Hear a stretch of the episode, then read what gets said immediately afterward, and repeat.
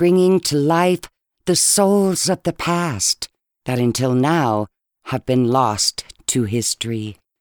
Talking Hart Island is a half hour weekly podcast that explores the history of Hart Island, America's largest mass graveyard.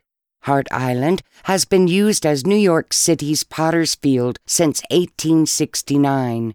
It is estimated there are over 1 million people buried there. Because of recent advances in DNA and fingerprint technology, the identities of some of these previously forgotten and anonymous people have been revealed. The results are truly shocking. Talking Hart Island will interview a special guest each week, selected from an extraordinary assembly of scholars, authors, and scientists in the fields of history, law, medicine, and the arts, as we unravel a secret kept hidden for 150 years. So, welcome to Talking Hart Island. And now, here's our host, investigative history writer Michael T. Keene.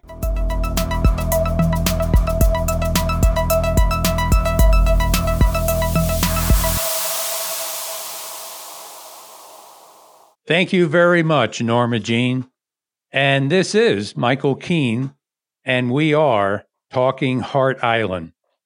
Today's episode is brought to us by Mercantile on Main Street. They're located in Fairport, New York, and it's a gathering place for local crafters, artisans, vendors, and collectors, bringing you an array of gifts, home decor, crafts, and works of art and also the Murray Holley Historical Society. They maintain a local history museum in Holley, New York, and a restored 1907 New York City Railroad Depot. Their goal is to preserve the past for future generations. Born in Joliet, Ohio, Dawn Powell wrote 15 novels more than a hundred short stories, numerous plays, book reviews, radio, television, and film scripts, hundreds of letters, and diary entries, and also a smattering of poetry. But how come we don't know her? She's been called the greatest writer that no one has ever heard. And as our special guest today, we have a very special guest. He is a Pulitzer Prize winning music critic, writer, editor, and a professor of music and communications and journalism at the University of Southern California. He is also the editor and biographer of the author Dawn Powell. So, who better to tell us about the strange and tragic life and death of Dawn Powell. And Professor Tim Page, how are you today? I'm doing just fine, Michael. Thanks so much for the call. Well, thank you for participating. You know, w- when I was thinking of our uh, uh, talk today, the first thought that came to me was why Dawn Powell? Um, well, were you intrigued by her life, her writings, combination? I mean, how did she first come onto your radar screen, so to speak? Uh, sure. Um, I, w- I was actually crossing the United States about every week in the fall of 1990. And I read an article by a famous critic named Edmund Wilson talking about mm-hmm. Dawn Powell. And it struck me that she'd be somebody I should look into. She was a lifelong, or most of her life, New Yorker. Um, and she was a satirist. And she was, you know, very funny. And I decided to track down her books. And I, once I started reading them, I really fell in love with her and her writing and the whole time that she conveyed, which was basically New York City, particularly Greenwich Village, from about 1925 till she died in 1965. Um, and it turned out there was almost no information about her out there. So I got very, very interested in her, and I ended up meeting um, some relatives of hers, and uh, we managed a little coup d'etat with the person who had been the executor and had not done a particularly good job. And suddenly, not expecting it at all, I became the Dawn Powell person. I was, you know, I first did a collection of her writing and then I went on to her diaries, her short stories, her plays, her novels.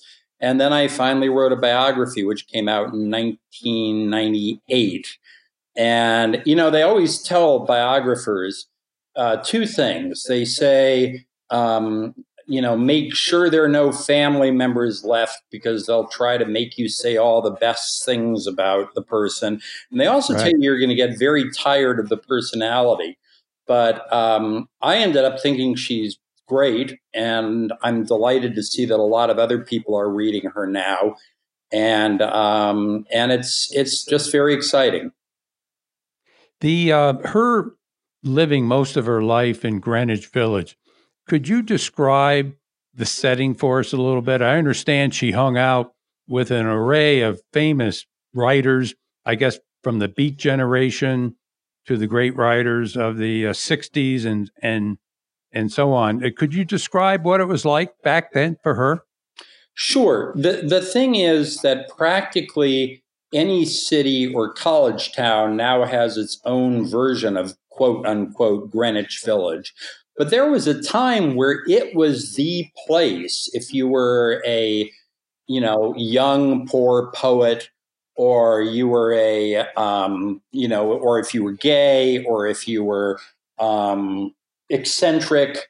And it was the village. It was a place that believe it or not back then was very very cheap uh, and there were tons of writers and poets who all knew each other or many of them knew each other and um, she just really enjoyed it because I, I think she thought it represented um, the uh, you know the, the, the human condition really in all sorts of different manners. Um, and you know today we all have our bohemian neighborhoods, and certainly any big city, and most college towns too. But back then it was Greenwich Village, and there really wasn't any other place in the state in, in the United States, and it got to be very famous for that reason. Um, and she liked it because she had a cynical attitude towards life. She loved the Roman satirists, for instance, and she found a lot of material to write about down there, and, and she found it a very convivial place to live. Where did that cynicism come from, do you think? Oh, I think it could have come from a lot of things. She had a hellish childhood, um, mm-hmm. a stepmother who who burned her own writing and uh, wouldn't let the children um, into the living room and uh, just an absolute monster. Uh, and Dawn paid her back with her novel, My Home is Far Away, which is very autobiographical. Um, but uh, I think it also came about because she had a sort of um, oh, what, what's the right word? Certainly a skeptical view of human motives and uh, not quite a cynic, but, but certainly a skeptic. And she found people funny. She, um, she, she was heartily apolitical. She made fun of her millionaires as um, as much as she made fun of her communists and made fun of her poets and made fun of women and made fun of men and uh, it, it sometimes turns some people off because they think, oh, this is just too sardonic. But, you know, if you read her carefully, you realize that she has human sympathy for all these people, that behind the mockery and the satire, satire um, there is a real compassion for human beings and the way they have to exist in this strange world we're on. You know, I uh, had read at one point that most writers, even though they are bemoaning the human condition, in the end, everything works out. But with Dawn, um, I understand that she felt that things did not work out. No, yeah, I, w- I would say that's that's pretty legitimate. Um, she she didn't believe in fairy tale happy endings at mm-hmm. all. Um, which, which isn't to say that she was mean, or isn't to say that she didn't have sympathy for these people, but but she saw the absurdity of the way you know people sometimes live, and she managed to capture it, especially in her novels, but also to some extent in her um, short stories and plays. And then uh, I also edited her diaries and her um, and her letters, and uh, they're you know they're they're um, very intense, sometimes very very sad, sometimes hilarious. Uh, and um, she's somebody who you have to get a little used to her and for those who really want a extremely happy or ennobling ending, you won't find it in Dawn Powell. Is that one of the reasons, perhaps, that she wasn't widely read during her lifetime? And and also, how would she be received today as a writer? Well, there are a lot more people reading Dawn Powell now than there ever were before and she's taken seriously, which she really wasn't so much when she was alive. I think one of the reasons that she hasn't been picked up by a lot of academics is because she's funny, and we're always a little suspicious of people who are completely without pomposity and who find the world rather funny. She also thinks that women can be just as silly as men, and men can be just as silly as women. Um, and so she hasn't been picked up necessarily by by a lot of feminists. Although I would say that pretty much all the smarter young women writers tend to be Dawn Powell fans because be, be, you know, she creates a world, a world that is sort of gone, but she also has the idea of a universal human nature, and she doesn't think it's perfect at all. Um, and so there's a side of her which is timeless. I mean, if you want to compare her to somebody, compare her to Chaucer or Petronius or, um, you know, the, the, the great satirists of the past. So she was perhaps before her time or um, after her time. Yeah, well, it's it, it's a mixture of both.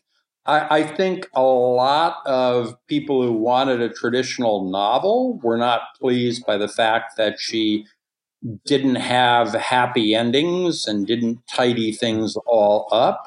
And I think some of them were probably shocked by the fact that some of her characters are gay and many of them are promiscuous and they're they're writers and they're not chasing the almighty buck. And i think that upsets some people. And then i think on the other side say the the far left um, and she was publishing when the communist party was actually a fairly significant part of uh, of bohemia at least some bohemias um, and I think they were upset by the fact that she didn't think any revolution would really change much of anything, and that um, she she thought that you know the the communists were just as ridiculous as the as the the millionaires, and I think people wanted a moral from her, and that is something that Powell pretty much successfully resisted. Probably to the detriment of her sales. So she didn't fit into any box, that's for sure. Uh, or uh, could you uh, talk a little bit about uh, her life uh, after she moved to New York? She was married, I understand, yeah. and and had a son, but who had special needs, and and that sounds like a rather difficult uh, situation. Could you talk about that a little bit? Uh, it was very difficult. She married a, um, a, a man who worked on in Madison Avenue advertising, a man named Joseph Gousha, and they had one son uh, named Joseph Gousha Jr., um, who was often uh, described as being schizophrenic or quote unquote retarded or having cerebral palsy, and who now, it seems to most of us, probably suffered from autism. He was extraordinarily bright. He had an amazing memory for facts and figures and dates, but he was missing a lot of other things, and he was subject to terrible tantrums and uh, enormous um, social difficulties. Um, Dawn and her husband tried to keep him at home, but he was too chaotic for that, and he ended up um, being in various hospitals over the time. And it was a, you know, it was a pretty terrible thing for him. Um, one time, Dawn had him home, and he, it, it seems, I, I have a- absolutely no positive, concrete proof of this, but it seems that he beat her up very badly and she was taken to the hospital. So he was a handful throughout her whole life. He loved her very much. He was very sensitive to music, and and he learned whole um, whole chapters of Dickens by heart.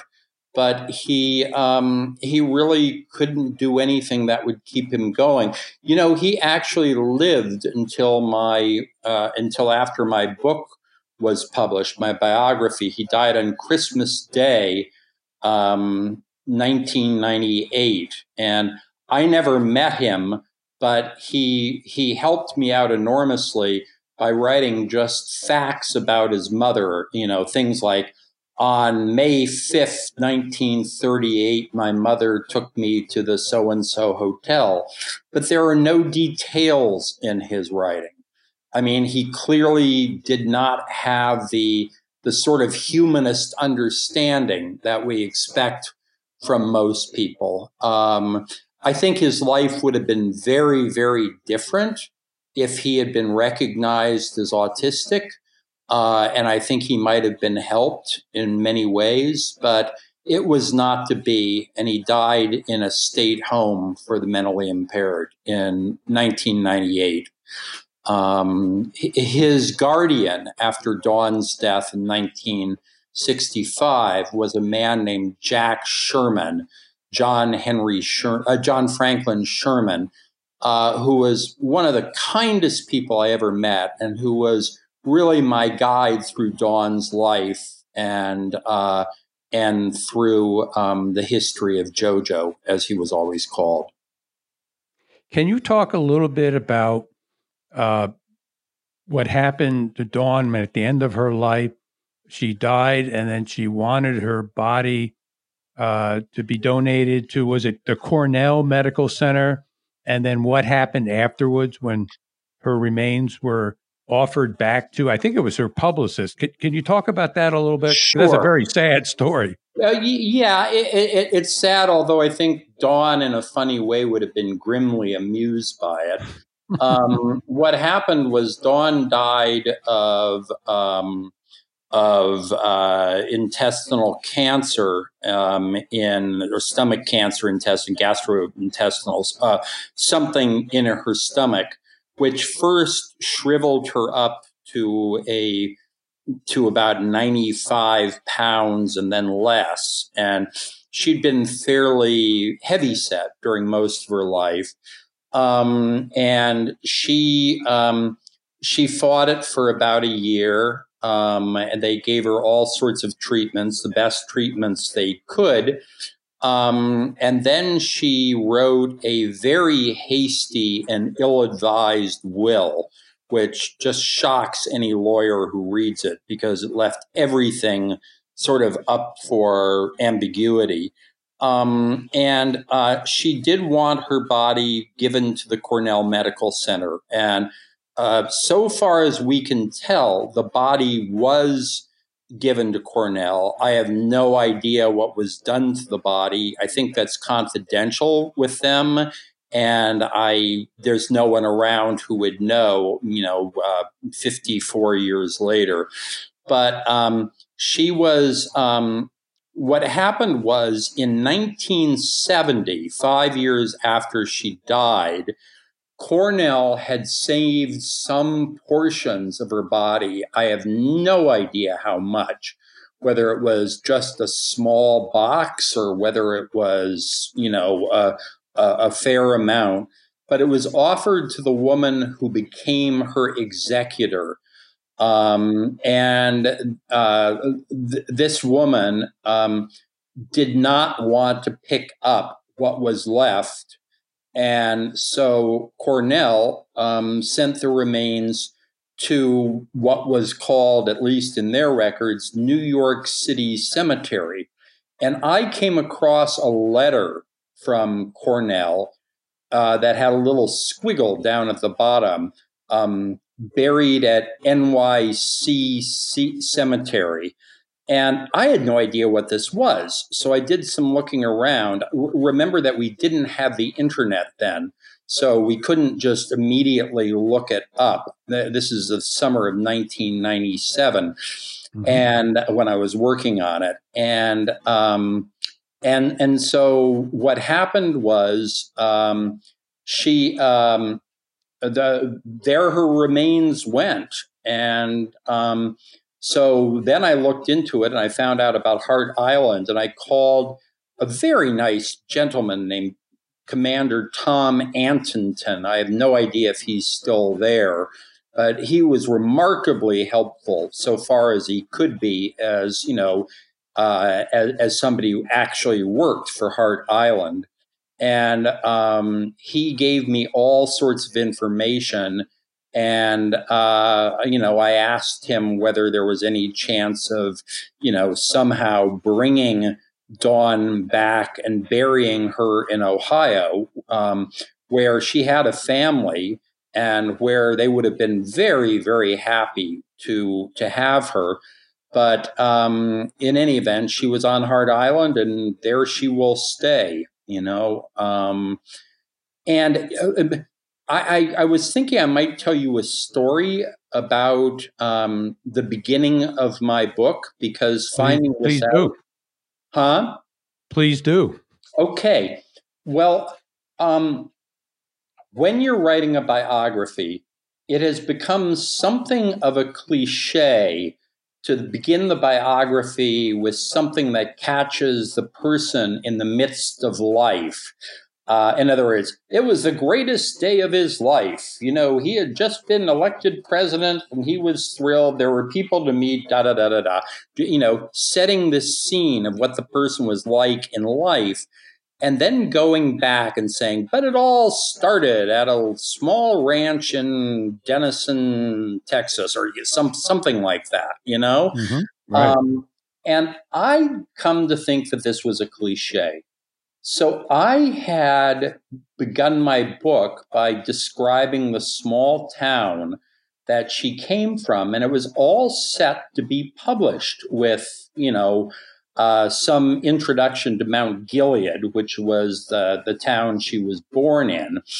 Um, and um, so I did that, and I had that all set to go. But then I learned about Hart Island. And I thought to myself, well, this really is a story because Dawn Powell's been out of print. She's been buried anonymously on Hart Island in New York City's, you know, Potter's Field. And all of a sudden, you know, she's coming back. And I thought of a quote that Henry James once said late in life when he was um, about to die. He said, One of these days, my novels are going to kick off their tombstones one after the other. And of course, this happened, and we now revere Henry James. And it seemed to me that this was happening with Dawn Powell. So I decided to find out all I could about Hart Island. I was never able to get a visit. Um, Commander Antonton couldn't have been nicer, and he helped me out with all the information I needed and I flew over Hart Island many times because it's on the direct path to LaGuardia, but I right. had never set foot there. Um, and uh, I decided I'm going to start with Hart Island. And, you know, the idea of the city being big and huge and anonymous, and here are all these dead people. you know, just a little ways from LaGuardia Airport and near, you know, near um, uh, City Island. And so the more I found about Hart Island, I decided, okay, this is how I'm going to start. And so I talked all about Hart Island, and I think I made the introduction much more interesting. Uh, and then I led into Dawn Powell being one of the very few people um, who was really, at least at one point, well known who was there. Since then, we found that there are a number of other, you know, fairly well known people who are there as well. But in 1997, um, we didn't really know that, or at least I didn't know it. And I couldn't find it on the internet or in, in the New York Times or any of the research places I went. So I decided that Hart Island would be the introduction to Dawn Powell and I've never regretted it. Well, I think that's a uh, fitting ending to our little talk. Uh, it was fascinating, Tim. And well, I've enjoyed it a great deal. Will you send me a link to this when it's all set? I certainly will. It's probably going to be in another uh, three, four, five weeks, but uh, we're going to do that. And uh, again, I really enjoyed our conversation. I think we know a lot more about Dawn Powell and uh, I think more people perhaps will be reading uh, her works now. Thank I you hope, very much. I hope so. She's wonderful, and your questions were uniformly interesting. Great. Thank you, Tim. Take care now. Hi, this is Norma Jean. I wanted to take a moment to remind you in order to receive updates or news about upcoming episodes of Talking Hart Island, simply go to the subscribe page on our website located at www.michaeltkeen.com and enter your email address. If you have any questions about the podcast itself or simply wish to contact any team members for book inquiries, voiceovers, website or graphics design, use our contact page, also found at www.michaeltkeen.com. And if you're enjoying the show and would like to give us a review, please do so at iTunes. We would greatly appreciate it. So until next week, this is Norma Jean, and we're Talking Hart Island.